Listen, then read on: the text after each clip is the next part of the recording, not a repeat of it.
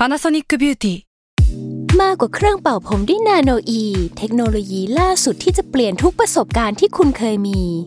นาโนอีมอยส์เจอร์พลัสเพิ่มความชุ่มชื้นให้เส้นผมหลังใช้งานมากขึ้นถึง 18 เท่า พร้อมชะลอการเฟดของสีผมสำหรับคนชอบทำสีผม ดูแลความชุ่มชื้นทั้งเส้นผม หนังศีรษะและผิวคุณ Panasonic NA0J มีเทคโนโลยีนาโนอีที่ care only you s a l m o n PODCAST มัน สด อร่อย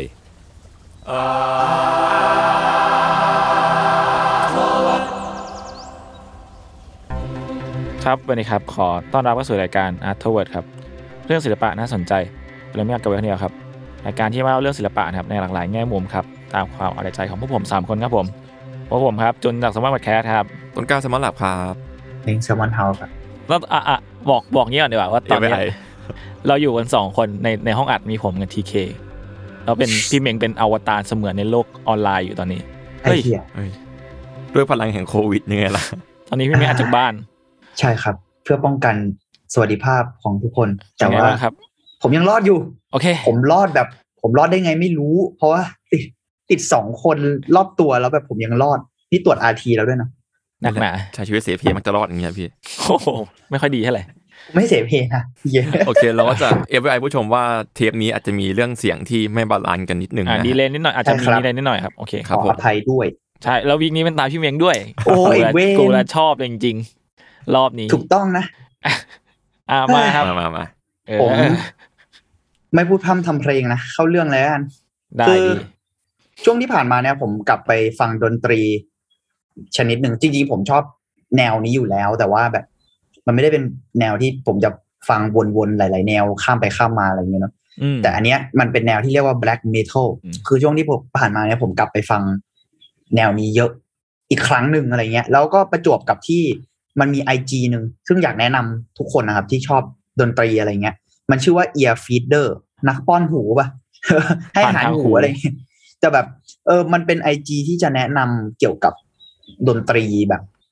แนวแปลกๆอะไรเงี้ยเออหรือว่าแนวที่อาจจะไม่แปลกมาก แต่ว่าเป็นแนวที่เราพูดง่ายๆว่ามันจะทำแผนผังเลยอะสมมุติว่า อยากให้ดูรูปไปด้วยนะมันมันจะเขียนประมาณว่าแบบสมมติอยากฟังแนวนี้ จะตามจากอัลบั้มไหน และอัลบั้มไหนลักษณะเป็นยังไงเหมือนเป็นเขาเรียกอะไรวะวาดแมปปิ้งอะค่อนข้างทำเป็นอินโฟกราฟิกเลยครับ อะไรอย่างจะนั้นว่าอเลยย่างนั้นเอก็ได้อใช่มีทางแต่ว่าเนี่ยภาพสวยชมากนิด ล่าสุดก็คือ Mind West Emo นี่คือชื่อช่องหนึ่งที่เขาแนะนำอะไรประมาณนี้หรือมีกระทั่งแนะนำเดวิดโบวีอะไรอย่างนี้ด้วยแล้วอาร์ตเวิร์กสวย ซึ่งนั่นแหละพอยก็คือไอเอฟ e เดอร์เนี่ยเพิ่งแนะนำแผนทำแผนผังเกี่ยวกับ black metal พอดีเลยในช่วงที่ผมแบบกลับมาฟังอะไรเงี้ย ก็เลยรู้สึกว่าเออ เราก็อยากกลับไปฟังอัลบั้มเก่าๆหรืออัลบั้มบางอันที่เราไม่รู้จักเหมือนกันนะในช่วงนี้พอดีอะไรเงี้ย แล้วก็ยิ่งบังเอิญอีก ซึ่งเป็นสามบังเอิญ คือ Untitled Case เพิ่งพูดเกี่ยวกับสแกนดิเนเวียไปอะ Scandinavian case ใช่ Scandinavian caseแล้วมันก็จะมีไอ้มีมที่เคยเห็นอะที่ Scandinavian Music เหมือนไอยศกับพี่ทันก็พูดถึงเรื่องนี้มั้ง Scandinavian Music ที่เป็นหมา แล้วก็หมาน่ากลัวเป็นแบบอะไรวะเอ้ยมิวสิกเป็นน่ากลัวใช่ป่ะแล้วก็เป็นหมาแบบน่ารักเป็น Scandinavian Society อะไรเงี้ยซึ่งเออเออก็ที่พี่พี่ทันกับยศก็มีพูดถึงไปเนอะว่าแบบเออสังคมเขาเป็นค่อนข้างเป็นประเทศโลกที่หนึ่งที่มีความสงบเรียบร้อยบางอย่าง มันก็มีคดีที่แบบ เดือดเดือดๆอะไรเงี้ยแล้วก็มีอืมอย่างในแง่ดนตรีเองอะ black metal จริง ๆ มันก็มีรากหลายๆอย่างที่สำคัญมาจากประเทศแถบนั้นเหมือนกันอะไรเงี้ยครับ อืมก็เคยได้ยินมาเหมือนกันว่าแบบพวกแบบโซนสแกนโซนเยอรมันอะไรอย่างงี้มันจะมีแบบความแบบชื่อดังด้านเมทัลพอสมควร ใช่ใช่เพราะที่เคก็เป็น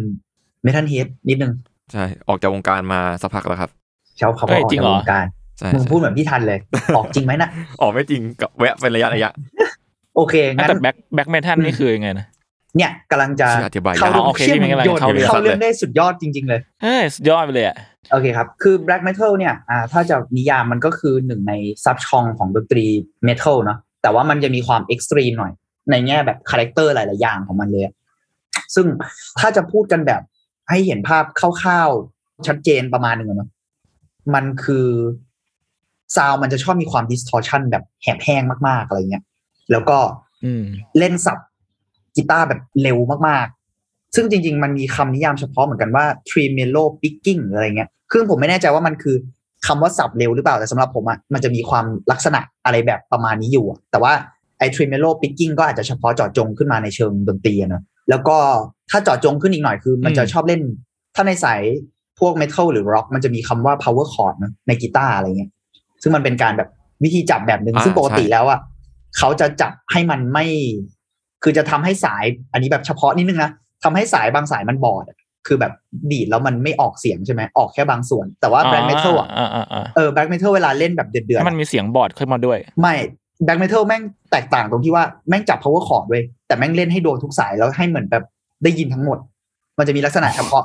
เอออะไรแบบนี้อยู่ ซึ่งเสียงมันเลยจะดังมากๆ แล้วมีความแบบอืมเกือบจะเป็น noise อะไรเงี้ย แล้วก็มีบีทที่เล่น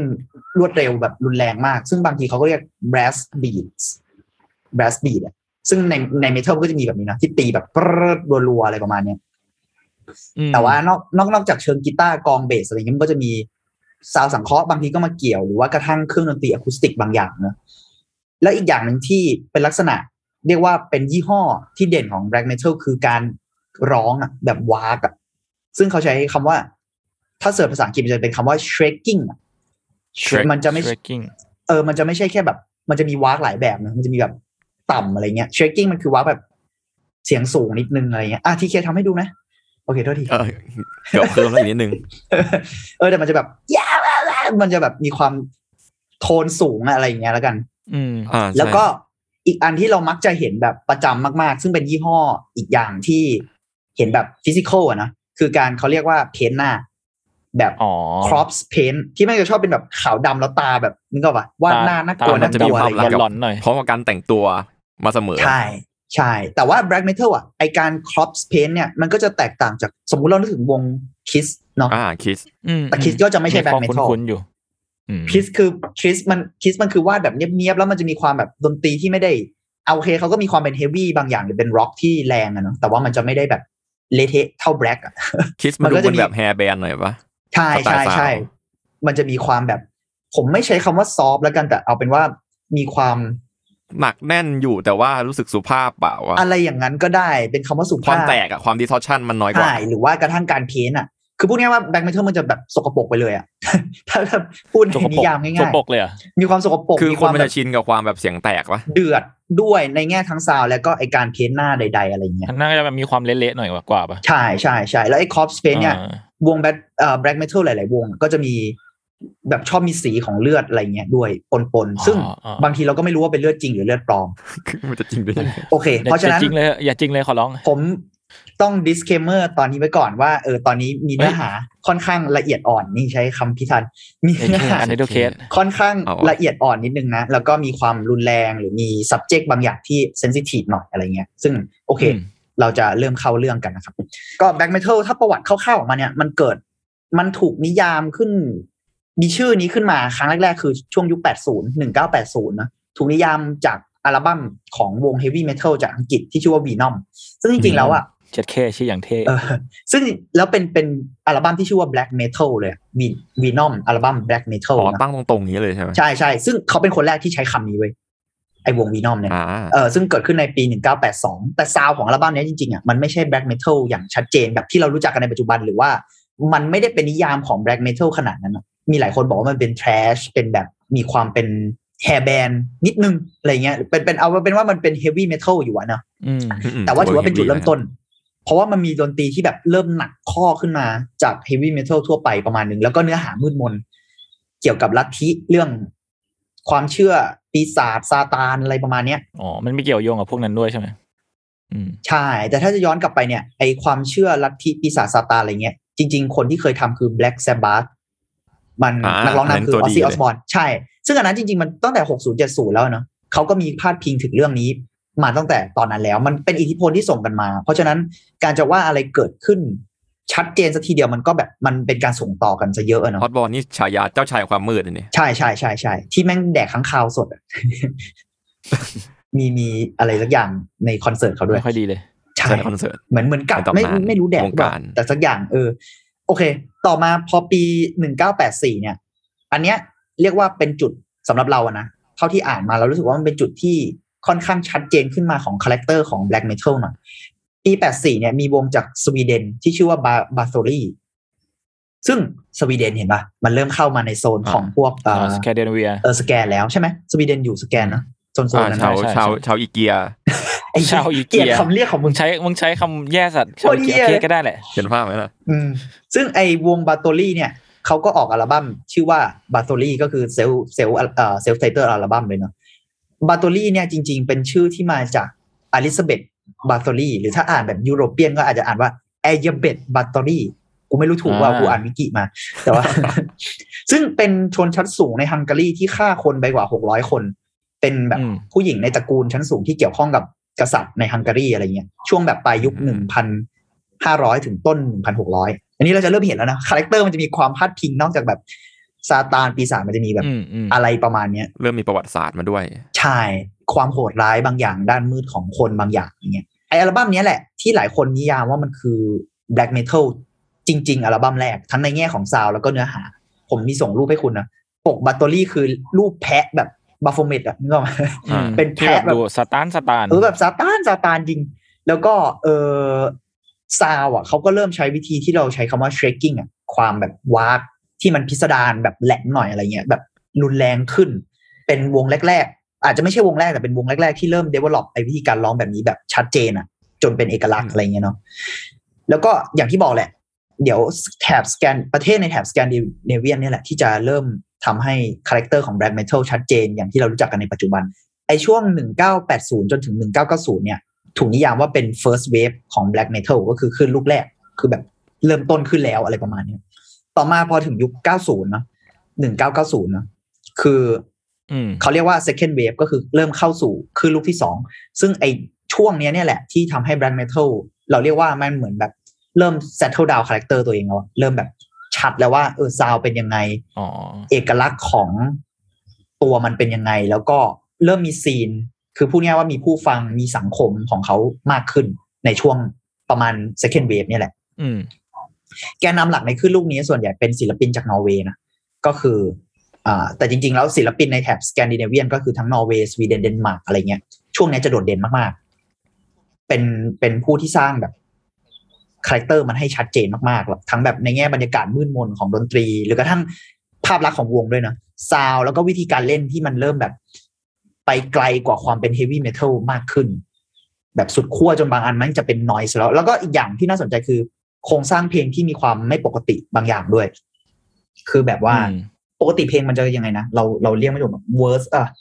verse to verse อะไรอย่างนั้นอะแต่ว่า black metal เอา to verse อะไรอย่างเงี้ยเออ black metal มันจะมีความเล่นกับ structure บางอย่างของพวกนั้นอะคือเช่นสมมติ bang เข้ามาแล้วอาจจะว้ากเลย แล้วก็ค่อยแบบผ่อนเข้าไปกลายเป็นเหมือนแบบเอ้าเหี้ยทำไมเหมือนกูกลับมาฟัง intro อีกรอบอะไรอย่างเงี้ยแล้วมันจะมีแบบจุ่มจุ่มจุ่มจุ่มจุ่มจุ่มอะไรอย่างเงี้ยมันเป็น step ของมันอะมันจะมีช่วงแบบพิสดารอะไรของมันอะพูดง่ายว่ามันมันเล่นกับ structure หลาย ๆ อย่างเพื่อเพื่อให้มันมันมีความสร้างความช็อกด้วยสำหรับเราเนอะกับอืมบรรยากาศมืดมนบางอย่าง แล้วทำให้เพลงมันรุนแรงขึ้น คือสมมุติว่าบางทีมันผ่อนไปปุ๊บ แล้วกลับมาแรงอีกทีมันเลยทำให้ช่วงบางช่วงของเพลงมันเลยฟังดูรุนแรงขึ้นอืมแล้วก็ไอ้ช่วงเนี้ยไอ้ประเทศเหล่าเนี้ยแม่งก็ยิ่งพัฒนาวิธีร้องให้แบบเริ่มไม่ใช่มนุษย์มากขึ้นอะคือสำหรับเราแบบเรารู้สึกว่าวง black metal ในช่วงหรือในแถบสแกนดิเนเวียจนถึง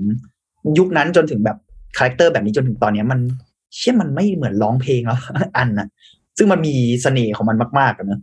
แล้วก็ไอการเขียนหน้าแบบ corpse paint อะช่วงนี้ก็เริ่มฮิตขึ้น เริ่มมีความชัดเจนขึ้นแล้วคนก็เริ่มแยกแยะได้ว่าแบบ paint เฉยๆ กับ paint แบบ black metal มันมีเออแบบ corpse เป็นยังไง เออ มันมีความแตกต่างกันยังไง ไอเนื้อหาของตัวเพลงและการ represent ของวงเองด้วยเนี่ย ก็ชัดเจนขึ้นในแง่ message ไม่เชิง message สิ ใช้คำว่าเนื้อหาแล้วกันเนาะก็แบบเกี่ยวกับความตาย ความมืด มีการต่อต้านสังคม ต่อต้านศาสนาคริสต์แบบชัดเจนประมาณหนึ่งเลยลัทธิบูชาซาตานอะไรเงี้ย และไอ character เฉพาะมากๆ เนี่ยทำให้เขาเรียกว่า บางบางคนเรียกกลุ่มประมาณนี้หรือ movement ช่วงเนี้ยว่าแบบ Scandinavian Black Metal หรืออืมกระทั่ง Norwegian Black Metal ถ้าถ้า search แบบ second wave มันจะมีชื่อประมาณหนึ่งเลยว่าแบบ early Norwegian Black Metal อะไรประมาณนี้มั้งคือแบบเป็น เรียกเฉพาะเจาะจงด้วยประเทศหรือว่าแถบแถบของภูมิศาสตร์ด้วยซ้ำไปอะไรเงี้ย ซึ่งไอ้มีมที่เราเห็น Scandinavian Society vs Scandinavian Music เนี่ย เราว่าแม่งคือ Black Metal แหละ ที่เป็นส่วนสำคัญในการสร้างแบบไอไอการรับรู้แบบนี้ขึ้นมาเนะอืม โอเค แล้วก็นอกจากความเดือดของดนตรีนะไอช่วง second wave เนี่ยแหละ มันมีเรื่องเกิดขึ้นเยอะมาก จากศิลปิน คือเรียกว่ามีเรื่องอื้อฉาวเกิดขึ้นเยอะ หรือเรื่องแบบ character จัดของศิลปิน black metal อะที่อืมอาจจะไม่ค่อยดีนักเท่าไหร่ในช่วงนี้ เอาแค่วงแบบหัวหอกสำคัญ วงชื่อ Mayhem นะแค่นี้ก็มีเรื่องเยอะแล้วดังอะไรนะอันนี้รู้สึกดังมากอะขนาดผมไม่เคยฟังยังเคยยินชื่อเลย ใช่ใช่ใช่ซึ่งแบบไอ้แค่ไอ้วงเหี้ยเนี้ยก็เรื่องเยอะมากๆแล้วอะคือ เริ่มพอเริ่มเข้ามาถึงปี 90 ใช่ไหมพอปี 91 ปุ๊บเนี่ย นักร้องนำคนหนึ่งของเอ่อเมเฮมซึ่งเขาเปลี่ยนนักร้องนำเรื่อยๆนะแล้วก็มาถึงปี 91อะมันนักร้องนำชื่อว่าเดทชื่อชื่อว่าเดทฉายาว่าเดทมันมีความเบียวๆบางอย่าง อันนี้ต้องแบบบอกไว้ก่อนแบ็คเมทัลมันจะชอบมีชื่อนามแฝงอะอ่าแบบอ่าอ่านั่นเออ ชื่อเดทนักร้องนำชื่อเดทคือปี 91 เนี่ยเดทฆ่าตัวตาย คือ Dead ไอ้ชื่อ Dead Dead จริง ซึ่งชื่อจริงของ Dead แย่คือเศร้าสัตว์ Per Ohlin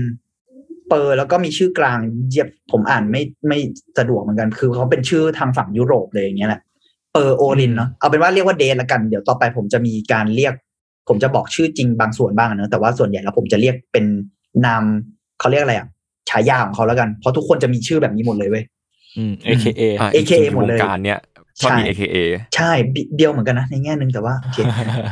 อ่า ซึ่งเดทเนี่ย อย่างที่บอกเนาะปีหนึ่งเก้าเก้าหนึ่งเดทฆ่าตัวตาย แล้วก็อืมก่อนหน้าที่เขาจะเกิดเหตุการณ์การฆ่าตัวตายของเขาเนี่ย ซึ่งถือว่าเป็นเรื่องใหญ่มากในซีนแบล็กเมทัลนะเพราะว่าเมเฮมมันกำลังขึ้นมาไงในช่วงนั้น อืมเขาบอกว่าก่อนหน้าที่จะเกิดเหตุการณ์นี้ขึ้นเนี่ย ไอเพื่อนๆในวงเองอะ ก็เคยบอกอยู่แล้วว่าแบบDead อะมีพฤติกรรมแบบทำร้ายตัวเอง ระหว่างเล่นสด หรือว่ามีความดุเดือดบางอย่างในการเล่นสดอะ หรือมีอืมลักษณะคาแรคเตอร์บางอย่างที่เพื่อนจะชอบนิยามว่าแบบใช้คำว่า introvert เพื่อนบอกเป็น introvert depressed introvert แล้วก็เชียร์ gloomy หรืออะไรเงี้ยมีความแบบ dark ของเขาอยู่อะอืม ซึ่งเอ่อDead เนี่ย พอ ตอนที่ตายอันนี้อาจจะแบบ disclaimer สักอีกสักดอกเนาะว่า เออ ตอนที่ Dead ตายอะคือ Dead ยิงปืนใส่หัวตัวเองด้วยปืน shotgun แล้วก็ ตอนที่เพื่อนร่วมวงของเขาอะ Euronymous ซึ่งชื่อจริงคือ Øystein Aarseth อะไรเงี้ยแต่เอาเรียกว่า Euronymous กัน จริง ๆ มันเป็นฉายาที่มาจากแบบวิญญาณของกรีกอะไรสักอย่างด้วยซ้ำแต่เอาเป็นว่าอืม Euronymous เนี่ยไปพบศพ Dead เป็นคนแรก ซึ่งเป็นมือ ผม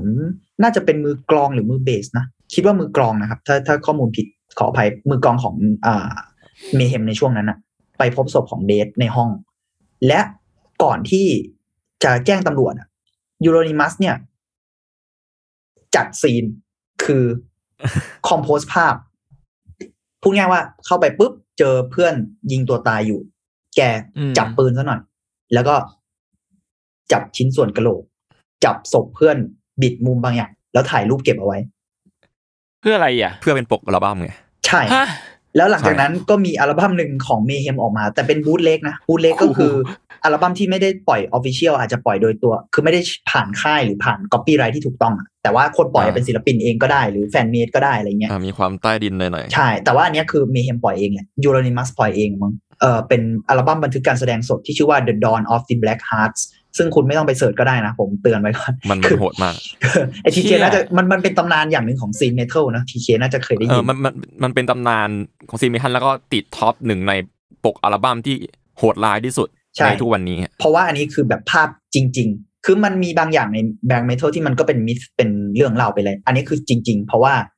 มีรูปแล้วก็มีคดีที่เกิดขึ้นจริง ๆ ว่าเออเนี่ยเพื่อนตายต่างๆ แล้วก็ดัน set scene นี้ขึ้นมา อืมอะไรนะเชื่อแล้วหมายถึงว่า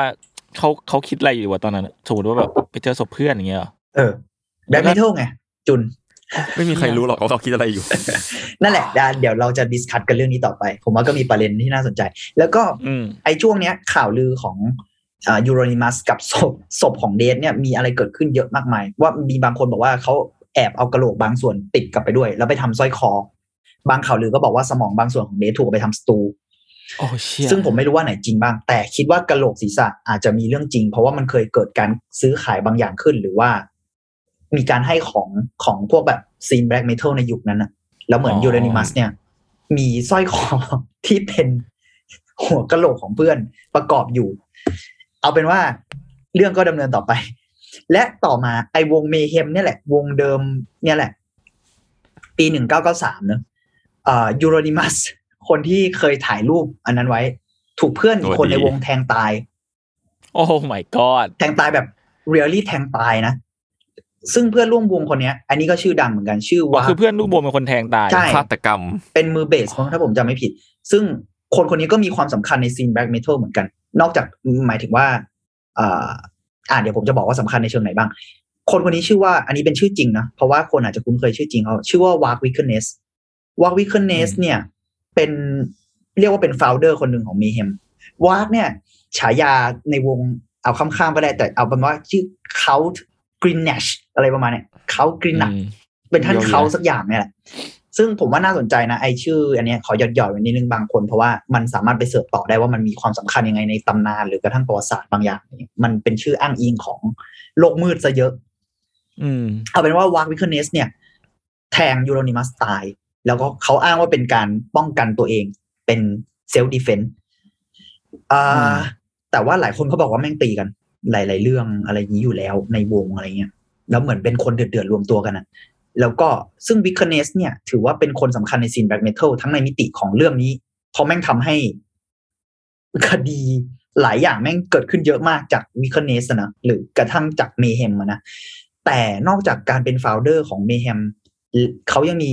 ชื่อศิลปินเดี่ยวด้วยที่ชื่อว่า Burzum ซึ่ง Burzum เนี่ยถือว่าเป็นอ่าคนทำดนตรี black metal คือเป็นศิลปินเดี่ยวแต่ว่าใช้ชื่อนามแฝงเฉยๆอะคือทำคนเดียวมี Vikernes คนเดียวเลยยกเว้อืนมเวลาแบบอัดบางทีก็อาจจะมีเพื่อนมาช่วยบ้างแต่ว่าส่วนใหญ่เราเป็นเขาคนเดียว ซึ่งถือว่าเป็นคนสำคัญมากคนหนึ่งใน scene เพราะว่าดนตรีแม่งดีมากๆ ซึ่งผมชอบ Burzum เหมือนกันนะแต่ว่าเรื่องศิลปินเราก็ต้องแยกแยะกันนะบางทีอะนะเพราะ Vikernes ก็มีแนวโน้มที่ ต่อต้านศาสนาคริสต์แล้วก็เรียกว่าหลังๆ แกเริ่มอัดคลิป YouTube ซึ่งหาได้ด้วยนะ แม่งมีความแบบไว t ์ s ู p r e m a c i s m หรืออะไรสักอย่างคืออะไรวะเชิดชูคนขาวนิดนึงอะนึกออกไหมอืมอืมอืมมีความ racist บางอย่าง หรือกระทั่งเอ็นเอียงไปทางนาซีหรือเปล่าก็ไม่รู้ neo-Nazi อะไรเงี้ย ซึ่งนั่นก็เป็นเรื่องหนึ่ง แต่นั่นแหละด้วย character ของ Vikernes เนี่ยมันเลยสำคัญกับ scene black metal ทั้งเหตุการณ์การฆ่าเพื่อนตาย และทั้งในฐานะศิลปินเองเขาก็ถือว่าเป็นคนสำคัญคนหนึ่งเหมือนกัน อืมอ่า และนอกจากเหตุการณ์ฆาตกรรมเนี่ยวิคเ n เนสเนี่ย ถูกต้องสงสัย และน่าจะมีถูกจับด้วย ว่าแกเผาโบสถ์ในนอร์เวย์คือเผาโบสถ์คริสต์อะเพราะว่าแกเป็น Antichrist ไง Antichrist อะนะเผาโบสถ์คริสต์ในนอร์เวย์ช่วงแบบ ต้นๆประมาณไป เอ้ยต้นๆยุค90เลยอะ คือตั้งแต่ก่อนเหตุการณ์ที่แทงเพื่อนอีกอะคือพอออพอ movement ของ Mayhem เริ่มมา movement ของ Black Metal เอาพูดง่ายๆว่าพอ second wave เริ่มชัดเจนอะแม่งมีเหตุการณ์การเผาโบสถ์เกิดขึ้นเว้ยและตำรวจสงสัยว่า w i c k e n e s s น่าจะเป็นคนแรกที่แม่งเริ่มไอ้เทรนด์เนี้ยอ๋ออ๋ออืมอืเพราะแม่งเคยแบบปฏิเสธว่ากูไม่เกี่ยวกูไม่เกี่ยวแต่ว่าแม่งมีปกปกเบอร์ซัมแรก ๆ ปกเนี่ยเป็นรูปโบสถ์ไหม้เว้ยเป็นแบบเป็นเหมือนแบบ เอ๊ะเดี๋ยวนั้นที่มันโบสถ์ไหม้หรือเปล่าหรืออะไรบางอย่าง แล้วต่อมาที่มันเดือดก็คือ ที่ผมใช้คำว่ากระแส เพราะว่าถัดมาก่อนเหตุการณ์นี้เนาะและคาบเกี่ยวไปจากเหตุการณ์นี้ หมายถึงเหตุการณ์ฆาตกรรมนี้ด้วยก็คือหนึ่งเก้าเก้าสองจนถึงหนึ่งเก้าเก้าหกเนี่ย มีรายงานว่ามีโบสถ์อย่างน้อยประมาณห้าสิบแห่ง ถูกโจมตีอืมและเกี่ยวข้องกับ scene Norwegian black metal ตำรวจเชื่อว่า Vikernes เป็นคนแรกที่เริ่ม และศิลปินต่างๆ ในช่วงนั้น หรือผู้ชื่นชอบ black metal ในในช่วงนั้นนะเนาะ เอาด้วยอืมคุณคิดดูว่ากระแสเผาโบสถ์อะเผาโบสถ์มันไม่ควรเป็นกระแสเท่าไหร่เนาะคือก็จริงมันเป็มันเป็นไอเชี่ยตำนานหน้าหนึ่งของประวัติศาสตร์ black metal เลยอะใช่ มันคือ อืมช่วงแบบหนึ่งเก้าเก้าสองถึงหนึ่งเก้าเก้าหกเป็นรายงานที่ peak มากแบบห้าสิบแห่งอะโบสถ์ในนอร์เวย์ห้าสิบกว่าแห่ง ถูกเผาอะเผาถูกโจมตีเยอะชิบหายหลาย ๆ ส่วน แล้วมันเกี่ยวข้องกับดนตรีอะค่อนข้างจะเรียกว่าอ่า ผมอาจจะไม่ได้บอกว่าทุกคนทำแล้วเกี่ยวหมดนะบางคนก็อาจจะเคลมหรืออะไรต่าง ๆ นี้เราก็ต้องแบบ ก็ต้องดูเคส by เคสกันดีๆนะแต่ว่าโดยส่วนใหญ่และตำรวจเชื่อว่าแม่งค่อนข้างเกี่ยวข้องกับซีน Norwegian Black Metal ในช่วงนั้นอืม ที่สำคัญคือแม่งปฏิเสธไม่ได้ด้วยว่าเหตุการณ์เหล่านี้แหละ ที่เรียกให้คนมาสนใจ Black Metal อืมและทำให้มันมีชื่อเสียงขึ้นมา เริ่มจากการที่ว่า จุด peak ใหญ่ๆเลยนะ ก็คือการที่ Euronymous เนี่ย อ้างการตายของ Dead ว่าแม่งเกี่ยวข้องกับดนตรี คือมีความแบบอิงบางอย่างกัน คือใช้ใช้มันเพื่อโปรโมทอะใช้มันเพื่อโปรโมทอืมภาพลักษณ์ของ Mayhem ว่าแม่งชั่วร้ายบางอย่างหรือว่าดนตรีแนว black metal นี่มันช่างดำมืดจริง ๆ อะไรเงี้ยอืมอืมและอย่างที่บอกว่ากระทั่งแม่งเอามาเป็นปกอัลบั้มและ มือเบสของวง Mayhem ชื่อ Necrobutcher นี่เป็นไงโอ้โหเชี่ยเดือดปะล่ะโคตรเท่โคตรเดียว Necro แล้วยัง butcher อีกอะแต่ว่าเขายังคนนี้ยังอยู่ถึงปัจจุบันนะ น่าจะเป็นคนที่โอเคหน่อย เคยให้สัมภาษณ์ว่า ไอการตายของ Dead เนี่ยแหละ ที่เป็นหนึ่งในจุดเปลี่ยนสำคัญของ scene black metal เลยเพราะคนแม่งเริ่มมาสนใจ เพราะถูกยูรานิมัสใช้โปรโมทถูกอืมมันเหมือน awareness มันเริ่มกว้างขึ้นไปสู่คนปกติด้วยป่ะพูดกันแบบเฮี้ยๆก็คือแม่งทำให้หายแบบอ๋อออืม ในแง่หนึ่ง และยิ่งการวิคเนสแทงเพื่อนตายอีกแม่งก็เลยยิ่งแบบ แล้วด้วยด้วยความที่ดนซ้ำๆเข้าไปใช่ แล้วด้วยความที่ดนตรีมันเป็นแบบนี้ด้วย เข้าใจไหมภาพลักษณ์ชั่วร้ายอืมมันเลยชัดเจนนะชัดเลยเสริมมัเสนริมส่งส่งเสริมกันปะใช่ มันเลยบางอย่างส่งเสริมความเป็นคอมเมอร์เชียลของของดนตรีของ black metal พวกทัเนี้ยเลยอืมเดี๋ยวเราจะกลับมาเรื่องนี้ด้วยเนาะแล้วผมครับไปต่ออีกลักษณะหนึ่งที่น่าสนใจของ scene black metal คือความ anonymous ของศิลปิน ความแบบนิรนาม คือออ่าไม่มีชื่อใช่จริงไม่มีชื่อจริงอย่างที่เราบอกมันมีหลายคนใช้ AKA แล้วยิ่งแม่งสมมติว่าแม่งสมมติมันขึ้นคอนเสิร์ตสดอะแล้วแม่ง paint หน้า คือมึงไม่รู้ว่ามันเป็นใครเว้ยเข้าใจๆไหมอืมแต่เรียกว่าว่าแทบทุกวงเลยอะ step เนี่ยใช่แต่อย่าง Mayhem หรืออะไร มันก็มีความดังหรือวง top top อะมันคนมันก็จะรู้แหละว่า พวกนี้เป็นใครชื่อจริงอะไรอย่างเงี้ยเนาะแล้วยิ่งพอมึงมีชื่อในคดีอาชญากรรมอะคือ คนมันก็ต้องรู้ชื่อจริงมึงอยู่แล้วอะเอาเป็นว่าหลาย ๆ ศิลปินเนี่ยมีความเป็น anonymous คือมีนามแฝงหรือบางคน กระทั่งว่าปล่อยผลงานโดยไม่เล่นสดเลยนะเว้ยคือช่วงยุคนั้นอะจนถึงยุคตอนเนี้ยแม่งมีศิลปิน black metal หรือ scene ที่ค่อนข้างเกี่ยวข้องกับดนตรี extreme มากมายเนี่ยที่ปล่อยดนตรีออกมาโดยที่เราไม่รู้เลยด้วยซ้ำว่าคนพวกนี้เป็นใคร หรือแบบไม่เคยเล่นสดด้วยซ้ำอะแต่ปล่อยเทปทำซีดี หรือกระทั่งลงออนไลน์นะพอมันเป็นยุค MySpace หรือ Bandcamp เนี่ยเข้าถึงแล้วนะ มันก็นิรนามจริงๆ คือคุณไม่รู้เลยว่าเขาเป็นใคร แต่เขาก็ยังทยอยปล่อยงาน แล้วเล่นสดเขาก็ไม่คิดจะเล่นสดด้วยบางหลาย ๆ คนอะไรเงี้ยมีแค่งานที่คุณเห็นนะจากโลกมืดอะเพราะมันเป็นแบบอะไรก็ไม่รู้อะไอลักษณะเนี้ยผมว่ามันน่าสนใจเพราะว่าพอมันเป็นยุคอินเทอร์เน็ตอย่างที่บอกนะแม่งยิ่งทำให้ความนิรนามเนี่ยนิรนามมากขึ้น เพราะว่าการกระจายงาน คุณไม่จำเป็นต้องมีสื่อกลางเป็น hard copy ใด ๆ แล้วอะคือมึงแบบ มึงเผยทางเน็ตอะคนแม่ง track ไม่ได้เลยด้วยซ้ำอะคือสมัยก่อนสมมุติว่ามึงอยากเผยแพร่งานตัวเองอย่างน้อยที่สุดอะสมมติคนแม่งคนซื้อไม่เคยเห็นตัว ไอ้เจ้าของร้านมันก็ต้องเจ้าของร้านหรือคนที่คุณฝากวาง มันก็ต้องเคยเห็น คุณเอาเทปมาให้เขาบ้างอะหรือเอาอ่าซีดีมาแจกจ่ายหรือทำแบบ zine อะไรมาอย่างเงี้ยเนาะแล้วก็ไอลักษณะนิรนามเนี่ยเนาะหลาย ๆ วง black metal ยิ่งมีความ character การอัด lo-fi อยู่แล้วด้วย การอัดแบบเถื่อนๆทำ DIY คือทำผลิตเองอะไรเงี้ยแม่งทำเองหมดเลย ใช่นี่ เลยยิ่งทำให้การจบงานในตัวคนเดียวเนี่ยทำได้ และยิ่งอ่าพอจบงานในตัวคนเดียวได้ปุ๊บเผยแพร่ด้วยตัวคนเดียวได้ปุ๊บไอความนิรนามเหล่าเนี้ยมันเลยยิ่งนิรชัดนามเจนอะขึ้นเออเออมันยิ่งแบบไม่มีใครรู้จัก ไม่มีใครรู้จักเพาะมันเราเลยไม่ได้ติดต่อใครขนาดนั้น ใช่เขาไม่จำเป็นต้องติดต่อกับใครเลย แล้วยังปล่อยงานออกมาได้ ซึ่งมันมีสารคดีของช่อง Noisy Noisy มันเป็นเครือหนึ่งของ Vice นะซึ่งผมว่ามันน่าสนใจดีผมชอบสารคดีนี้เหมือนกัน เขาไปตาม อันนี้เรียกว่าเป็นยุค 2000 เข้ามาแล้วเนอะเขาไปตามศิลปินแบล็กเมทัลแบบทำคนเดียว ก็คือพวกแบบสายจะเรียกว่ากึ่งกึ่งๆ anonymous ก็ได้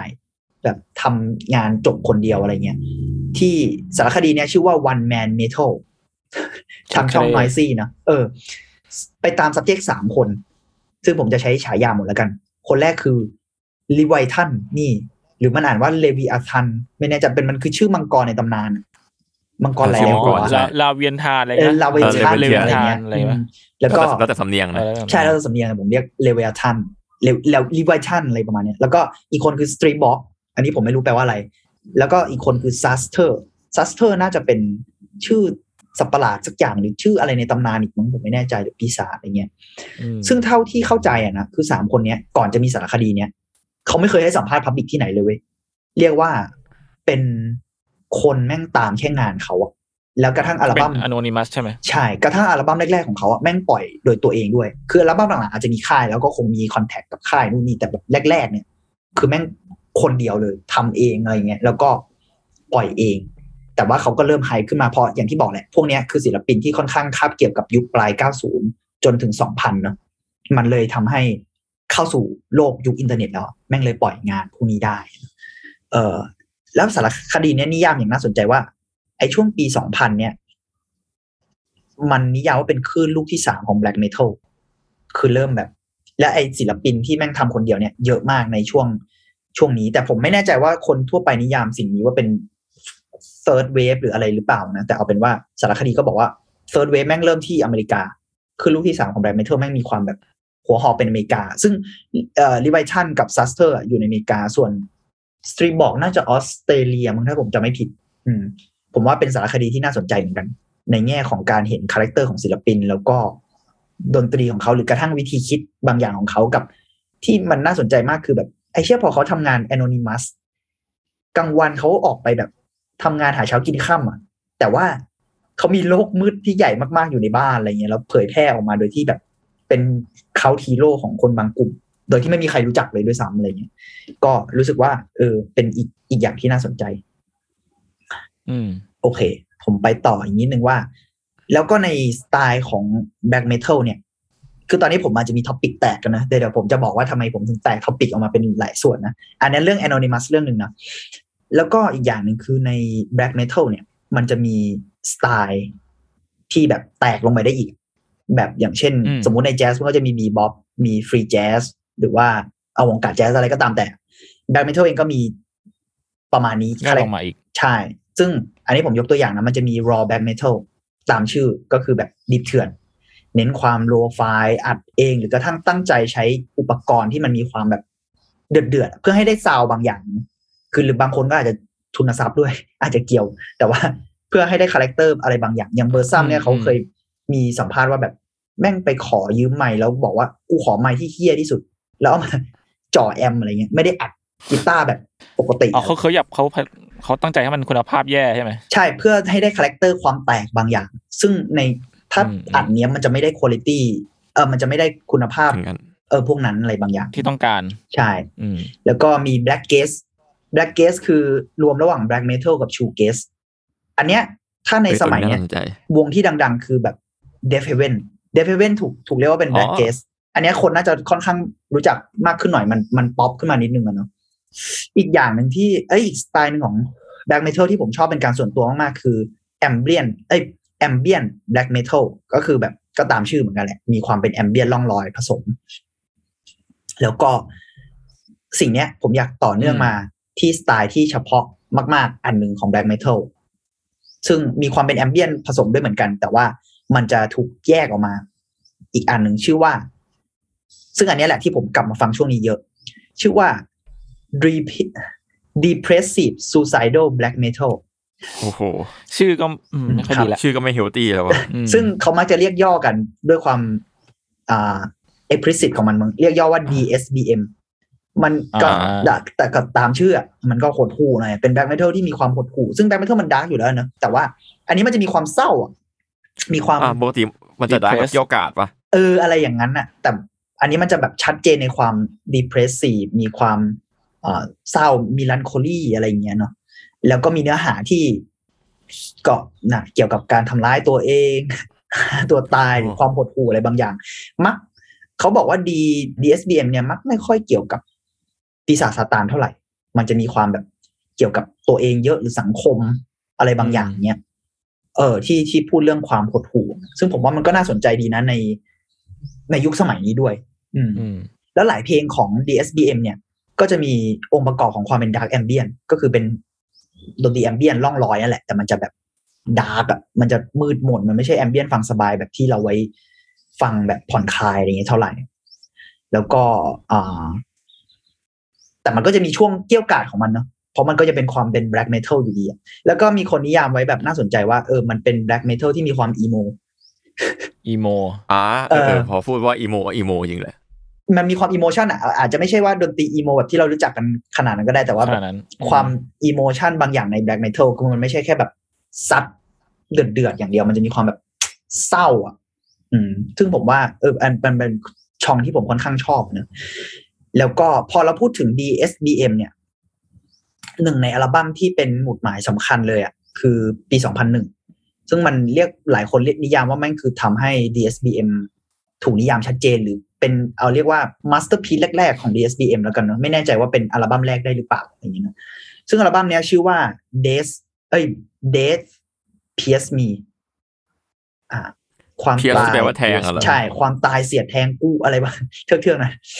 ซึ่งอัลบั้มเนี้ยทำโดยศิลปินกลุ่มที่ชื่อว่า Silencer เป็นโปรเจกต์ชื่อว่า Silencer นะ Silencer จริง ๆ เป็นวงดูโอนะ มีแค่สองคน วงเอ่อแกนนำหลักๆ ในวงมีแค่สองคน สังเกตนะ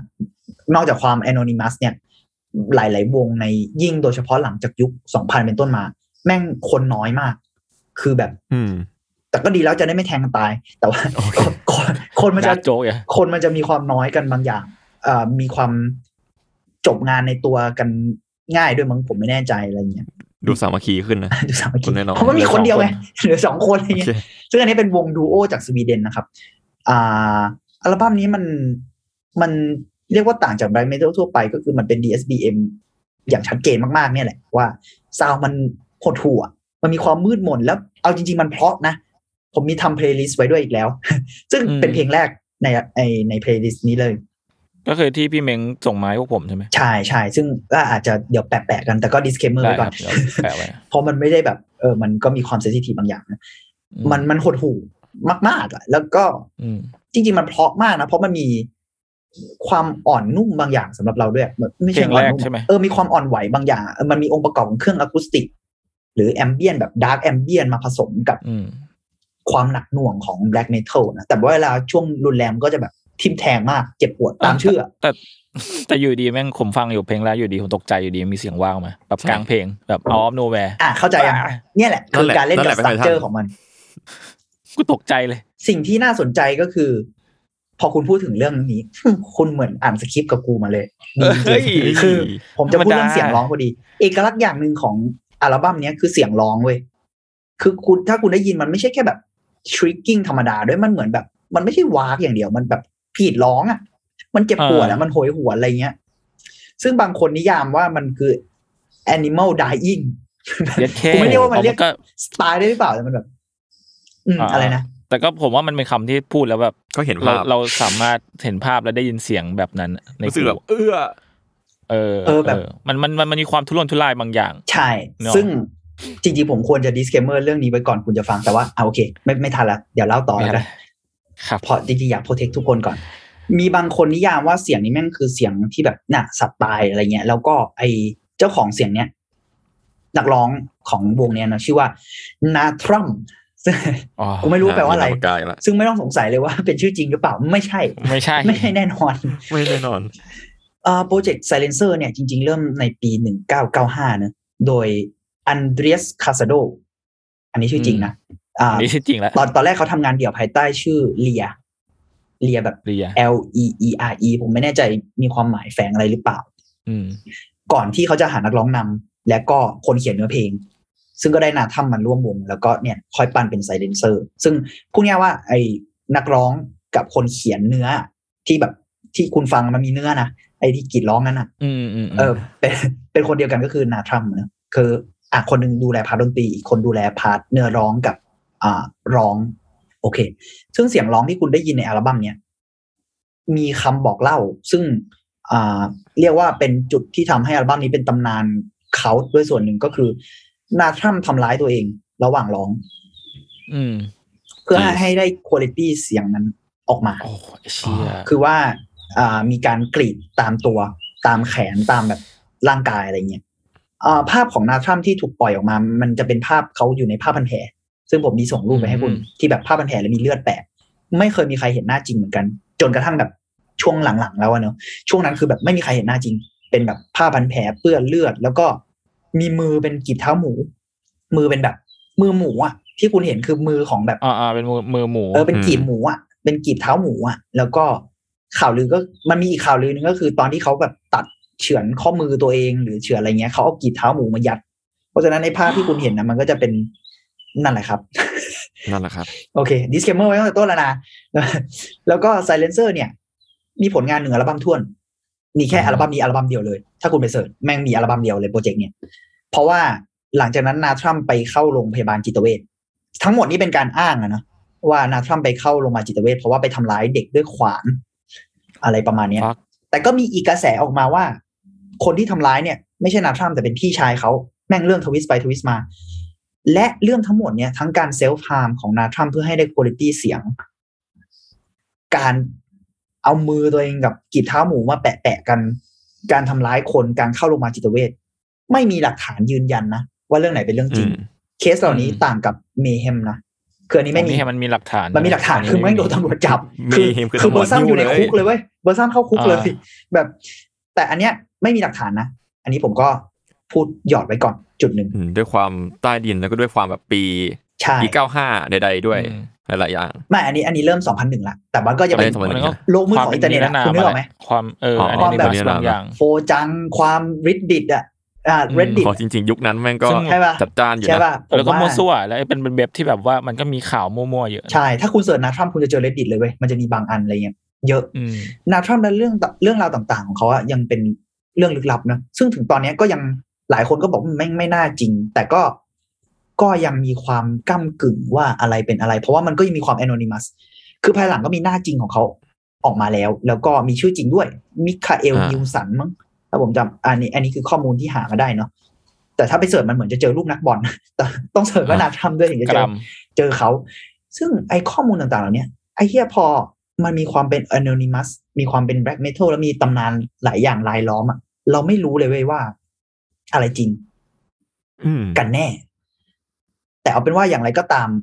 ปี 2007 ก็คือหลังจากอ่า Silencer ประมาณ 5-6 ปีอะเนาะ Nattramn ปล่อยโซโล่โปรเจกต์ของตัวเองมา เป็นงาน dark ambient ชื่อว่า ชื่ออัลบั้มว่า Transformalin ซึ่งเขาใช้ฉายาใหม่ของตัวเองว่าฟอร์มาลีน diagnose l e b e n g e v a โอ้ยโอ้มันโอ้โหก็จะเรียกยากอยู่นะ ตัวเนี้ยเออมันน่าจะเป็นขออีภากรอบษาหนึ่งได้ไหม diagnose l e b e n g e v a มันเป็นภาษาอ่าถ้าผมเข้าใจไม่ผิดมันคืออ่าเยอรมันมั้งเยอรมันหรือทางสวีเดนเนี่ยแหละ คือมันแปลว่า diagnose อะ diagnose อะคือวินิจฉัยปะวินิจฉัยทางการแพทย์คือมันคือการวิจัยเลเบนเกฟา Diagnostic สเลเบนเกฟาสนี่ยมันเหมือนถ้าแปลเป็นอังกฤษมันคือแบบ มีสิทธิ์ตายได้อะไรประมาณเนี้ยคือแบบวินิจฉัยแล้วมีสิทธิ์ตายอะไรประมาณเนี้ย ชื่อชื่อชื่อ ชื่อนามแฝงเขาอะเนอะซึ่งอัลบั้มนี้ผมว่าไอ้เชี่ยเป็นอัลบั้มที่ดีด้วยนะ เป็น dark ambient ที่ดีมาก มันคือคงความ dark อยู่แต่มันไม่ใช่ไม่ใช่ black metal ที่เกรี้ยวกราดมันจะมีความช้ามีความล่องลอย แต่มันมันคือ DSBM ที่เป็น ambient คือมันก็ hardcore อยู่อะแต่ถ้าคุณต้องการความมืดมน ก็ลองดูน่าสนใจมาก อืม และหลังจาก 2007 เนี่ย เขายังออกหนังสือด้วย เป็นหนังสือรวมบทกวีมีเลยเหรอเฮ้ยอาร์ตบุ๊กรวมบทกวีและอาร์ตเวิร์กในชื่อ กิลเชียกตานี่โอ้ยโอ้เฮ้โหยแปลได้ว่าพี่เม้งเหนื่อยหน่อยหน่อยนะครับไอพีนี้แปลได้ว่าหัวใจหมู ซึ่งผมมีแปะรูปไปให้คุณไม่มีอะไรเขาดีดูเลหมกยมุ่เนี่นยกับวงหเนี่ยมูอะไรบางอย่าง ผมไม่แน่ใจว่าแบบเออมัน represent ความแบบเดือดเดือดๆอะไรบางอย่างของของความทุรนทุรายของสัตว์อะไรเงี้ยมั้งผมไม่แน่ใจแต่ปนะกแต่ปกเขาสวยนะ สวยมาก มันเป็นหนังสือที่รวม artwork และบทกวีไว้ยอันนี้ออกในปี 2011 ซึ่งนั่นแหละอ่า Nattramn ก็เริ่มผลิตงานออกมาบ้างอะเนอะหลังจากนั้น แล้วก็ตำนานของเขาก็ยังคงเป็นที่สงสัยกันอยู่ว่าแม่งจริงไม่จริง หรือตัวจริงเขาเป็นใครอะไรกันแน่ แต่ว่าด้วยประวัติพอมันเริ่มมีหนังสือออกมามีอะไรออกมา มันก็เริ่มชัดเจนขึ้นว่าเออเขาเป็นคนที่มีตัวตนจริง ๆ แต่อืมอืมตำนานที่รายล้อมเขาว่าเราก็ไม่รู้ว่าอะไรอันไหนจริงบ้าง ใช่ จากที่กล่าวไปอะเนาะก็จะเห็นว่าแบ็ k เมทัลแม่งสุดโต่งในหลาย ๆ ด้านทั้งในแง่ซาวด์และเนื้อหาเนาะ รวมถึงอืมแง่มุมแบ็ชีกวิตกราวบางคอนย่างเองก็ตาม ส่วนตัวของอืมศิลปินใช่อ่าอ่าส่วนตัวคิดว่าเสน่ห์ของมันเนี่ยสำหรับผมอะเนาะเสน่ห์ของมันก็คือความมืดที่แม่งไม่ประนีประนอมอะไรอย่างเงี้ยเลยอะคือแม่งแม่งไม่มีความประนีประนอมในงานอะซึ่งไอ้ความสุดโต่งเนี่ยแหละที่แม่งสร้างเสน่ห์ให้ศิลปะ แต่ว่าแน่นอนว่าการทำร้ายตัวเอง หรือทำร้ายคนอื่น หรือกระทั่งเรื่อง โดยเฉพาะอย่างยิ่ง mental illness เนี่ยมันไม่ควรถูกโรแมนติไซส์ใช่ แล้วยิ่งในจริงโลกเรายุคเนี้ยที่แม่ง aware กันมาก ๆ แล้วว่าไอสิ่งต่างเหล่านี้แม่งควรเป็นเรื่องที่ไม่ควรถูกยกมาเพื่ออ่าเชิดชูหรืออะไรเชิดบางอย่าชูงหรือกระทั่งว่า ก็ไม่ควรถูกใช้มันเพื่อเพื่อทำลายเขาด้วยหรือเพื่อเบรมเขาอืนะมว่าเออมันเป็นสิ่งที่ผิดอะไรเงี้ยนะแต่มันควรถูกมองอย่างที่มันเป็นไหม คือหลาย ๆ เคสเนี่ย แม่งเป็นการเอาเรื่องเหล่านี้มาฉกฉวยเป็น commercialize ด้วยซ้ำคือคือทำมันเป็นใช่ commercial ใช่ใช่คือใช้มันโปรโมทคือการตายของเดทอะโอเคแม่เขามีปัญหาส่วนตัวมีความเดือดแล้วมันโชว์ความเดือดของซีนอะเนอะในแง่หนึ่งแต่เชื่อนั่นมันคืออาการของ mental illness นะเพื่อน เข้าใจปะ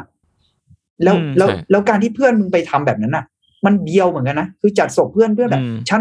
ดำมืดจริง ๆ เลยเชียวอะไรเงี้ย คือผมไม่ได้จะดูถูกการตายหรืออะไรนะ แต่ว่า ผมแค่ชอบคำว่าเบียวที่มันทำลายความศักดิ์สิทธิ์ บางอย่างอ๋อคุณได้หรอกไหมก็ก็ใช่เอออีกนะอีกคำเนี้ยแม่งทำลายความคือศักดิ์สิทธิ์ทุกอย่างจริง ในแง่หนึ่งคำว่าความศักดิ์สิทธิ์มันก็คือโรแมนติไซส์ผมรู้สึกใช่ว่าในโลกศิลปะโรแมนติไซส์การโรแมนติไซส์เนี่ย น่ากลัวมาก เพราะว่าโลกศิลปะมันคือการทำงานกับความรู้สึกทำงานกับความคิดทำงานกับอืมคาแรคเตอร์ เยอะโดยเฉพาะอย่างยิ่ง ใช่ไหมการเป็นที่วงการที่แม่งโรแมนติไซส์ใช่ มาคู่กันบ่อยมากใช่ ทั้งเหมืตัวอนกันนะศิลปินเองหรือตัวตัวงานเองอะไรเงี้ยอืมๆอืมซึ่งคำว่าโรหแมรือนแม้ติแต่ไซผู้ส์ฟังเอง ใช่ ซึ่งคำว่า romanticize ไม่ใช่คำที่พูดว่า romanticize ไม่ใช่การมองในแง่ดีนะใช่ผมว่าน่าสนใจที่ว่า romanticize มันคือการมองอย่างโรแมนติก คือกระทั่งความมืดอะไรอย่างเงี้ย แม่งยิ่งทำให้คนหลาย ๆ กลุ่มเนี้ยถูกบิดเบือนมากขึ้นด้วยซ้ำไป คือเรากลับมาในแง่หนึ่งเนี่ย ไอการ romanticize สิ่งต่างๆ เหล่าเนี้ยมันอาจจะพาคนที่อยู่ใน state ที่ไม่ไม่ไม่ค่อย stable อะไม่ค่อยมั่นคงทางจิตใจอะไปสู่จุดที่แย่กว่าเดิมได้ด้วยหรือเปล่า อันนี้ผมไม่ได้บอกว่าทุกคนหรือทุกเคสอะไรอย่างเงี้ยนะคุณเข้าใจไหมว่า ถ้าสมมติคุณเป็นคนที่มีความดำดิ่งบางอย่างอยู่ในตัว แล้วโอเค การ express งานออกมาไม่เป็นเรื่องที่ดี แน่นอน แต่การที่พอคนเริ่มไฮป์กับงานคุณบางส่วนเนี่ย แล้วเริ่มโรแมนติไซส์กับความดำมืดในจิตใจของคุณน่ะ อืม แล้วคุณเริ่มรู้สึกว่า เอ้ย เออ สิ่งนี้แม่งไม่ผิด ซึ่งแม่งไม่ผิดแม่งดี อันนี้เป็นจุดแรก แต่พอคุณเริ่มดำกับมันไปมาก ๆ แล้วบอกว่า แม่ง เออ เราต้องเป็นคนแบบนี้วะเราต้องอยู่กับสิ่งนี้วะแบบเหรอวะพอเข้าใจไหมกูค้างไปละเข้าใจโอเค แต่เสียงกูยังไม่ค้าง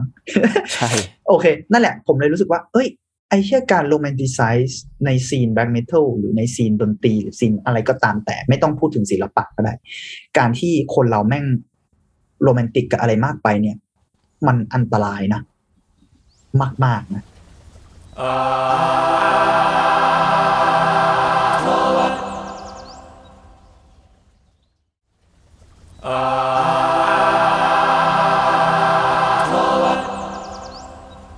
มีอีกประเด็นที่น่าสนใจก็คือ อ่ามี video essay ของช่อง YouTube ที่ชื่อว่า The Eternal Worm หนอนอะไรวะนอนเห็นเออหนอนนิรันดร์เออหนอนนิรันดร์ชื่อดีว่ะเขาชื่อเบียวนะเขาพูดถึงคุณพบ DSBM ซึ่งจริง ๆ แล้วอะไอจุดที่เรามากลับมาฟัง black metal อะเพราะว่าเราเจอคลิปนี้เนี่ยแหละ คือก่อนหน้านี้เราเราฟัง breakcore ฟังอะไรของเราอยู่แล้วเนอะแล้วมันมีอืมช่องเนี้ยเขาก็พูดเรื่อง breakcore ด้วยเหมือนกัน แล้วก็เขามีวิดีโอ suggest มาของช่องเดียวกันอะไรเงี้ยพูดเรื่อง DSBM แล้วก็แบบเออจริงด้วยว่ะ เรารู้จักช่องดนตรีนี้อยู่แล้ว แต่แบบไม่ได้กลับไปฟังสักพักแล้วอะไรเงี้ยก็เลยกลับมาฟัง ซึ่งวิดีโอนี้น่าสนใจมากที่เขาพูดว่าเขาตั้งคำถามว่า แล้วเราจะฟังเสียงที่เจ็บปวดเหล่านี้ไปทำไม ยิ่งฟังมันก็ยิ่ง down หรือเปล่า หรือว่าอะไรเงี้ย อันนี้ก็เป็นอีกด้านหนึ่งที่เราต้อง balance กับความ romanticize คุณนึกออกไหมคือสำหรับเขาก็คือไอคนทำ Eternal Worm นะสำหรับคุณหนอนนิรันดร์เนี่ย และเป็นสิ่งที่ส่วนตัวผมค่อนข้างเห็นด้วยก็คือ งานเหล่านี้มันไม่ใช่การฟังเสียงของความทรมานอย่างเดียวอะ มันมีความสวยงามในตัวมันเองอะมันมีอารมณ์บางอย่างที่เฉพาะเจาะจงในตัวมันเอง แล้วก็สำหรับหลาย ๆ คนเนี่ย ไม่แน่ว่าคนที่จมอยู่ในความแบบรู้สึกดาวความมืดอะไรบางอย่าง ไองานมืดมนเหล่านี้อาจจะช่วยเขาได้หรือเปล่า ในบางแง่แต่ไม่ได้บอกว่าทุกคนนะสำหรับบางคนก็อาจจะแย่ลงด้วยซ้ำอะไรเงี้ยแต่ว่าเฮ้ยแล้วถ้าบางคนที่ถูกชุบชูใจด้วยสิ่งเหล่านี้ได้ มันไม่ใช่คำว่าชุบชูหรอกแต่ว่าเยียวยาอะไรบางอย่าง หรือกระทั่งอ่าอ่ามันคือเคียวเออ หรือกระทั่งว่า เอ้ยเรามีได้รับปลดปล่อยบางอย่าง ใช่ หรือกระทั่งว่าคนมีคนรู้สึกเหมือนเราอะมีคนรู้สึกอะไรบางอย่างที่คล้ายๆเราอะอะไรอย่างเงี้ยผมรู้สึกว่า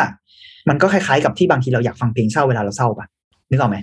หรืออะไรอย่างมันเงี้ยก็เหมือนกับแบบการที่แบบไปดูหนังผีเพื่ออยากได้รับความหวาดกลัวบางอย่าง ใช่ แต่ว่าด้วยความนิชของดนตรี หรือด้วยความนิชของงานศิลปะบางประเภท ที่ผมที่ผมชอบเรื่องความนิชนะเพราะผมเชื่อว่า ไอความรู้สึกบางอย่าง ที่เฉพาะเจาะจงเนี่ย แม่งก็ควรได้รับการเยียวยาที่เฉพาะเจาะจงมากๆ หรือเปล่า อืม คือบางครั้งมันผมไม่ได้บอกว่าเออเฉพาะต้องเป็นงานเหล่านี้หรืออะไรแบบนี้เนาะคือทุกคนมันมีความรู้สึกหรือมีสเตทมีสภาวะของตัวเองบางอย่างที่แม่ง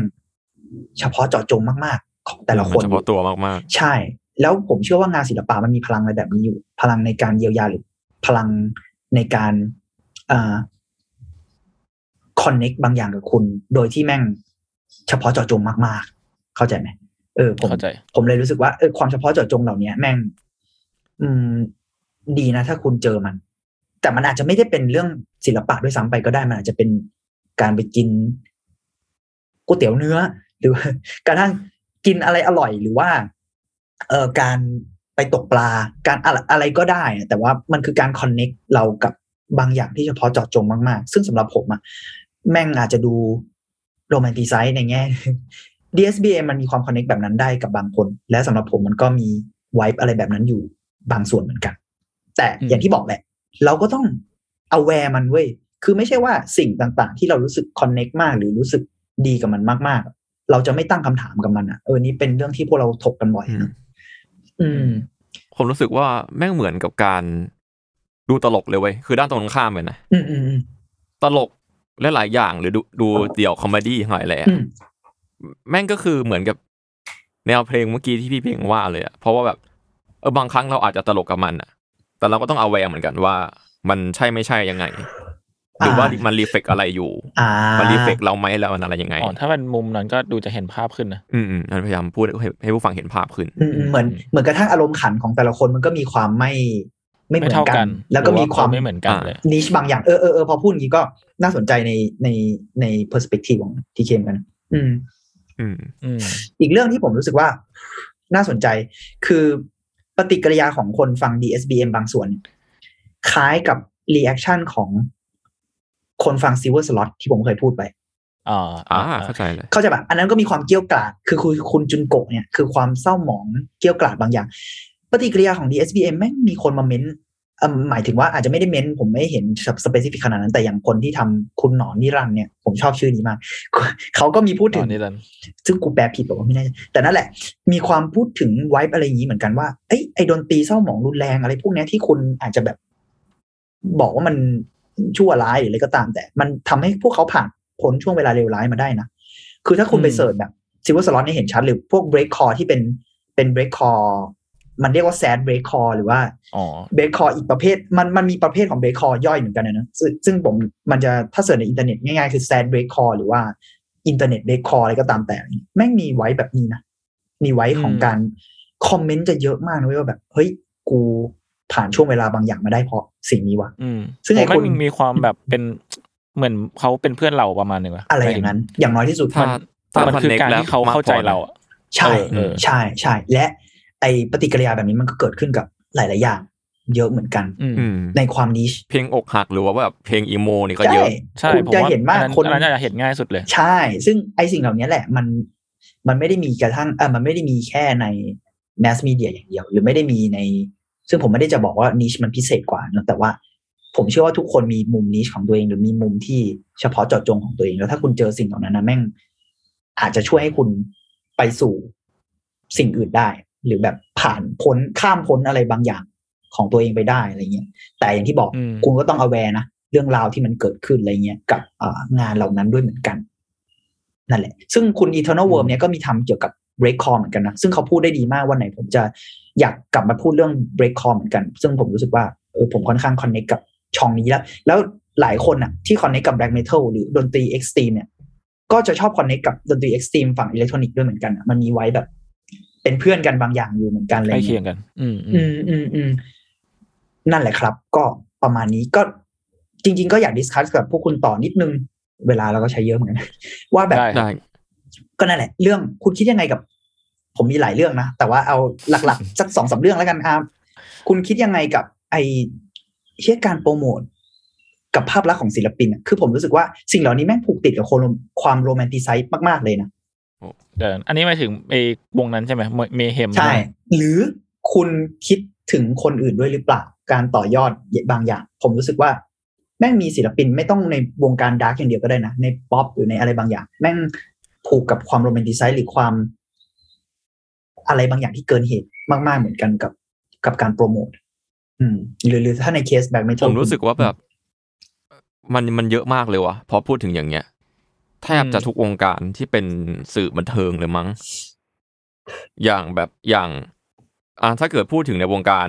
ร็อกเมทัลหน่อยเนาะที่ผมใกล้ตัว ก็จะรู้สึกว่าในในช่วงยุคมิลเลนเนียมยุค 90 เนี่ย มันจะมีอย่างที่เราพูดว่ามันมี myth เยอะมาก แล้วก็มีความเชื่อหลาย ๆ อย่างเยอะมาก แล้วก็มีกระแสหลายอย่างที่ผลักดันคนเยอะมาก อย่างเช่น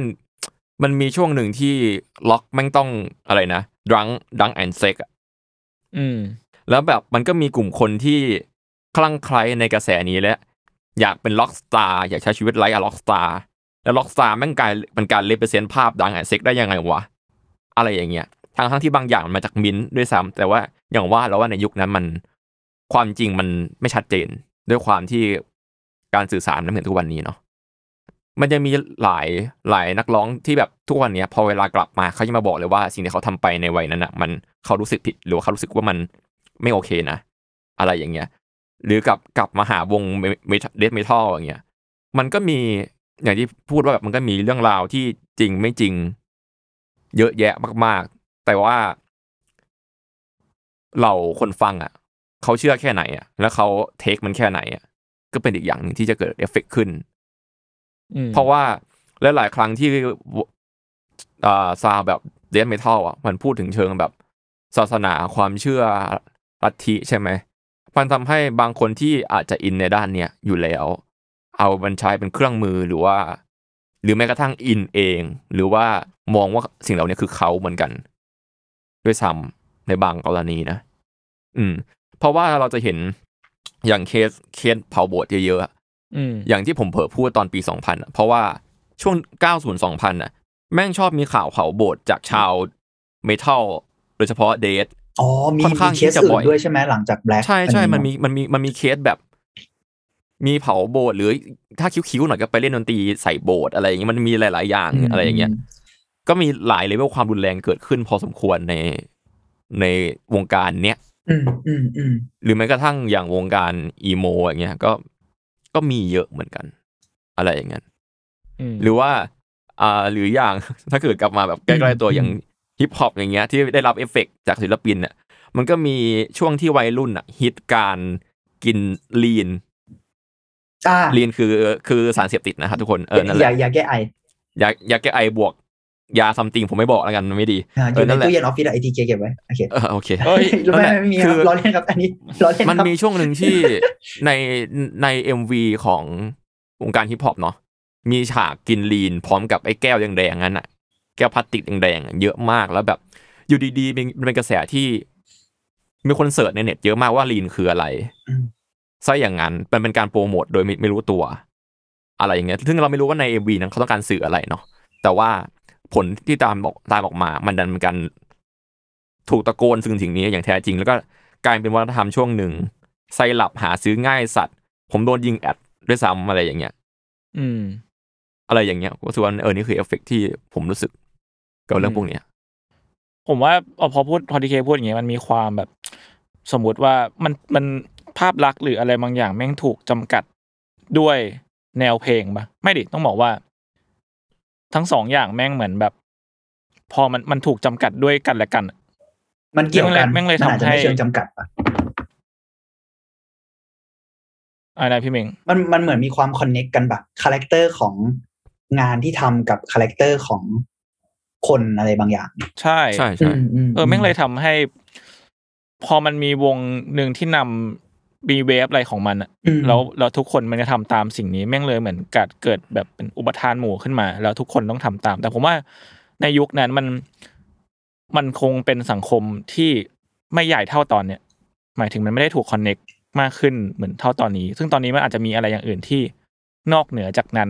เกิดขึ้นมาแล้ว ก็อันนี้ไม่รู้เพราะผมไม่ได้ตามวงการนี้เนาะ เออแต่ว่าเออแต่ผมคิดว่ามันมันคือการคอนเนคกันบางอย่าง แต่ซึ่งพอผมเป็นคนนอกแล้วผมก็จะไม่ค่อยเข้าใจว่าทำไมมึงต้องทำอย่างนั้นวะหมายถึงแบบไอ้วงเมเฮมอะไรเงี้ยแบบเชี่ยศพเพื่อนมึงด้วยเพื่อนวายเออทำไมวะอืมคือผมว่าอีกเออข้อหนึ่งที่น่าสนใจก็คือที่คุณจุนพูดอะนะมัน เดี๋ยวนี้มัน connect กันเยอะขึ้นอะคือพูดง่ายว่าแม่งคือการ diss กันไง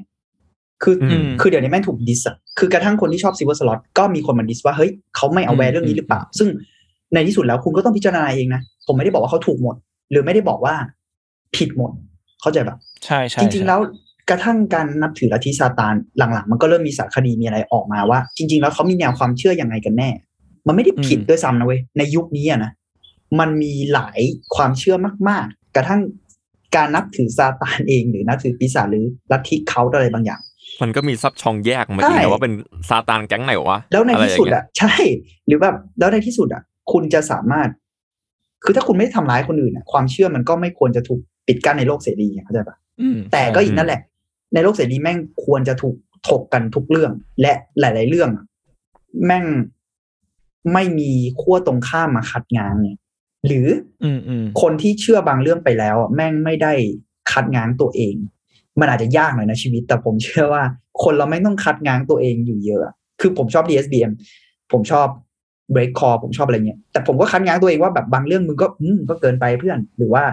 เอ้ย อันนี้กูว่ากูแค่ไม่ชอบมึงอาจจะไม่ได้เกินไปก็ได้กูไม่ชอบ หรือกูชอบอันนี้มาก แต่บางคนไม่ชอบกูก็ต้องดิสกัน คือแม่งคือการ aware ทุกแง่มุม เราไม่ควรมองอะไรแง่เดียวเนาะพอเป็นเรื่องการโปรโมทอะไรเงี้ยผมผมเชื่อเรื่องพวกนี้นะแล้วก็อืมเออน่าสนใจพอพอทีเคยก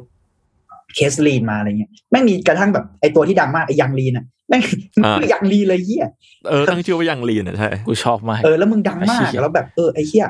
มันอาจจะบอกว่าเออก็เขาคงไม่โง่ขนาดนั้นนู่นนี่มันไม่ใช่คำว่าโง่เว้ยคือบางทีมันเป็นเรื่องอิทธิพลบางอย่างของจิตใจ คือออืมแล้วมันไม่ใช่ไม่เอฟเฟกต์นะการที่โบสถ์ห้าสิบแห่งถูกเผาในช่วงนั้นน่ะ แล้วต่อเนื่องมาจนถึงปีอืมสองพันอย่างที่ทีเคบอกนะว่าแบบแม่งยังมีอีกอะคือมึงคิดว่า มันไม่เอฟเฟกต์หรอ เข้าใจปะทรัพย์สินถูกทำลายหรือมีคนอาจจะได้รับผลกระทบบาดเจ็บเสียชีวิตได้ด้วยซ้ำไปอะไรอย่างเงี้ยมันอืมเป็นเพราะภาพลักษณ์บางอย่าง คือแม่งเดียวเหมือนกันถ้ามองในอืมแง่หนึ่งนึกออกไหมอืมอืม หรือมองในอีกแง่ในงมืออาจจะเป็นสิ่งที่เรียกว่าอะไรวะ social illness แต่เป็นอยู่ในกลุ่มเล็กๆอะก็ไรอย่างเงี้ยไม่แน่ก็เป็นอีกไม่แน่ ไม่แน่เหมือนกัน ไม่เข้าใจเหมือนกัน ใช่ เพราะว่าการอืมที่ดนตรีรุนแรงเหล่านี้บางทีเกิดขึ้นโอเค นอกจากพอยต์ของความแบบเยียวยาของนู่นนี่เนาะแต่ว่าสภาพสังคมอะไรวะ ที่ทำให้คน turn ไปสู่สิ่งนั้นอะหรือว่าอินสร้างกับสิ่งางนนั้นและยึใช่ดถือสิ่งนั้นอะหไรรือสร้างเงี้ยงานแบบนี้ออกมา โอเค ไม่ได้บอกว่างานผิดนะแต่แบบ เอ๊ะมันมีอะไรบางอย่างหรอถึงเกิด ถึงเป็นสภาพเอ่อสภาวะแวดล้อมที่ทำให้มันเกิดสิ่งเหล่านี้ขึ้นเลยเข้าใจไหมผมเลยรู้สึกว่าอืมอืมันไม่ใช่เรื่องผมก็คิด individual ว่าทุกอย่างมันมีที่มานะใช่ มันไม่ใช่เรื่องอินดิวิ a l อย่างเดียวนะแต่ก็ไม่ได้ไม่เกี่ยวกับอินดิวิ a l ไง เพราะอย่างแบบอืมคน black metal คือกูก็จะไม่เผาโบสถ์คุณนึกออกไหมคือกูก็จะไม่ใช่คนที่เผาโบสถ์อ่าแต่กูใช่ชอบเมแฮมไหมเมแฮมเพลงดีนะเว้ยเบอร์ซัมก็เพลงดีอ่าหรือไซเลนเซอร์อย่างเก็เงี้ตยนะผมก็คือจะแบบผมอืมผมก็จะไม่กรีดตัวเองเออใช่ เพราะว่าผมผมก็มีวงวงดนตรีหนึ่งที่ผมชอบ แต่ผมไม่ไม่นิยามว่ามันเป็นแบล็คแล้วกันนะแต่ว่า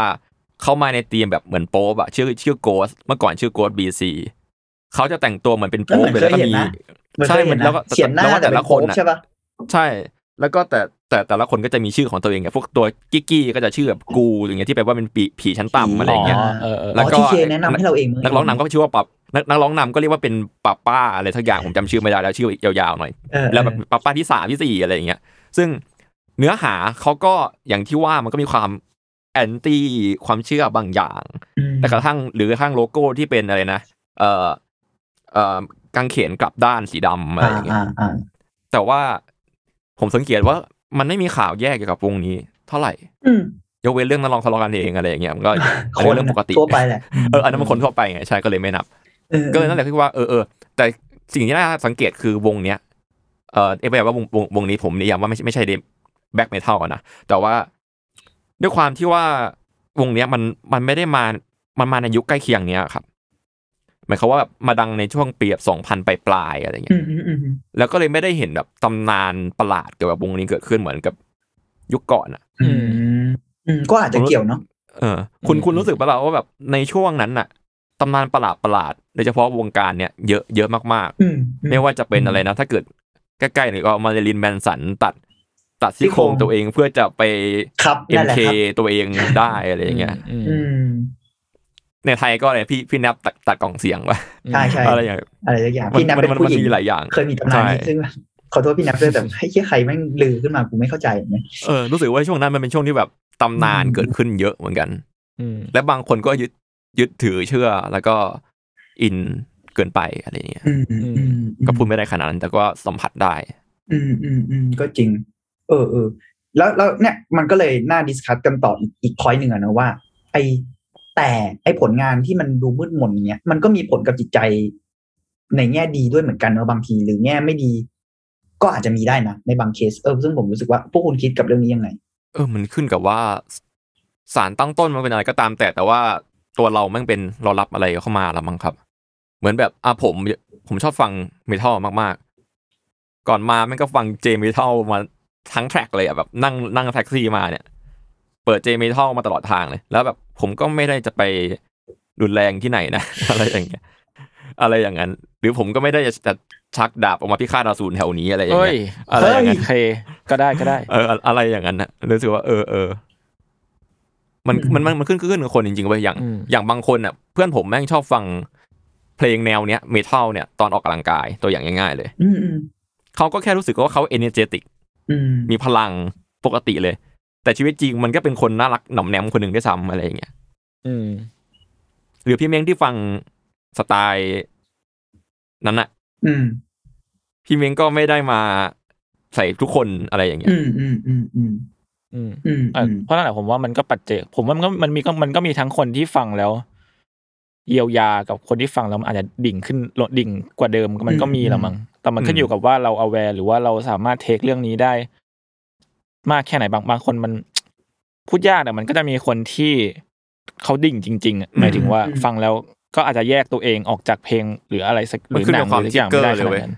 เออ ซึ่งพวกพวกเพลงพวกนี้มันก็ไม่ได้มีแบบ disclaimer อะไรขนาดนั้นหรือเปล่า ไม่แน่ใจเอ่อถ้าถ้าถ้าสมัยนี้มีแล้วสมัยนี้ ถ้าเกิดเป็นแบบเพลงที่แล้ว มันจะมี explicit content แปะไว้ในปกอัลบั้มเนาะ explicit content อืมอืมเออืมอ explicit ใช่ แต่ว่าสมัยก่อนนี่สินั่นนั่นเออนั่นแหละมันคืออะอะไรอย่างนี้แล้วยิ่งตอนนั้นมันยังไอปัญหาพวกนี้มันไม่ได้เป็นรูปธรรมเหมือนตอนนี้เลยหมายถึงอืมปัญหาเชิง replacing หรืออะไรเคสเงี้ยไม่ได้ถูกบันทึกไม่ได้ถูกเออกมากล่าวถึงใช่มันมันเลยแบบ ผมว่ามันก็จะมีส่วนหน่อยหนึ่งแหละ ในแง่ที่จะทำให้คนมันดิ่งกว่าเดิม ในอืมในตอนนั้นอะนะอืมแต่ว่าตอนนี้มันคนมัน aware เยอะขึ้นคนมันเข้าใจหรือว่าเราเราเราสามารถ เข้าใจตัวเองแล้วก็สามารถ take ในสิ่งที่อยากจะต้องอยากจะได้รับจากมันมาได้มากขึ้นมั้งเออเหมือนในจุนว่าอะไรหรือว่า จริง ๆ แล้วตัวอย่างเราคืออะไรวะเออ keyword คือตระหนักรู้ถึงตัวเองอะอืมอืมอืมเราว่าถ้าถ้าถ้ามีอันนี้แล้วว่าจะเทคงานอะไรก็ได้ ซึ่งไม่ไม่ใช่แบบงานสายไหนเลยนะสะทุกอืมทุกทุกแขนงอะใช่ใช่ซึ่งซึ่งผมว่าเออนั่นแหละมันคือการที่คุณจูนกับทีเคพูดน่าสนใจนะคือการแบบเออมันต้องเอาแวร์ตัวเองเยอะๆนะเพราะในที่สุดแล้วอะบางอย่างมันอาจจะช่วยอย่างที่ผมบอกอะเนอะ มันอาจจะช่วยให้คุณข้ามพ้นอะไรบางอย่างได้จริงๆแต่ หรือมันจะแย่ลงคุณก็ไม่รู้ไงแต่คุณต้องเอาแวร์ไงแล้วในที่สุด โอเค ผมจะไม่โทษปัจเจกมันไม่ใช่ความผิดของใครแน่นอน เรื่อง mental illness หรือเรื่องใช่สภาวะทางจิตใจ และที่สำคัญก็คือ มันก็ไม่ใช่ความผิดของดนตรี หรือความผิดของศิลปินด้วยเช่นกันอะถ้าถ้ามึงไม่ได้แทงเพื่อนตายแบบไอ้เหี้ยนะอ่าใช่ครับ คือในที่สุดแล้วมัน เออมันต้อง aware เยอะๆอะเนาะ พอพูดกันไปเรื่อยๆ มันก็กลับมาที่ประมาณนี้แหละเนาะ aware แล้วก็ผมรู้สึกว่าสำหรับผมมาพอยต์สำคัญอีกอย่างหนึงคือคำว่า aware แม่งคืออย่าโรแมนติไซส์กับอะไรเยอะไปอะผมว่าอย่ารู้สึกโรแมนติกกับอะไรมากเกินไป ผมว่านั้นแม่งอันตรายเหมือนกันนะ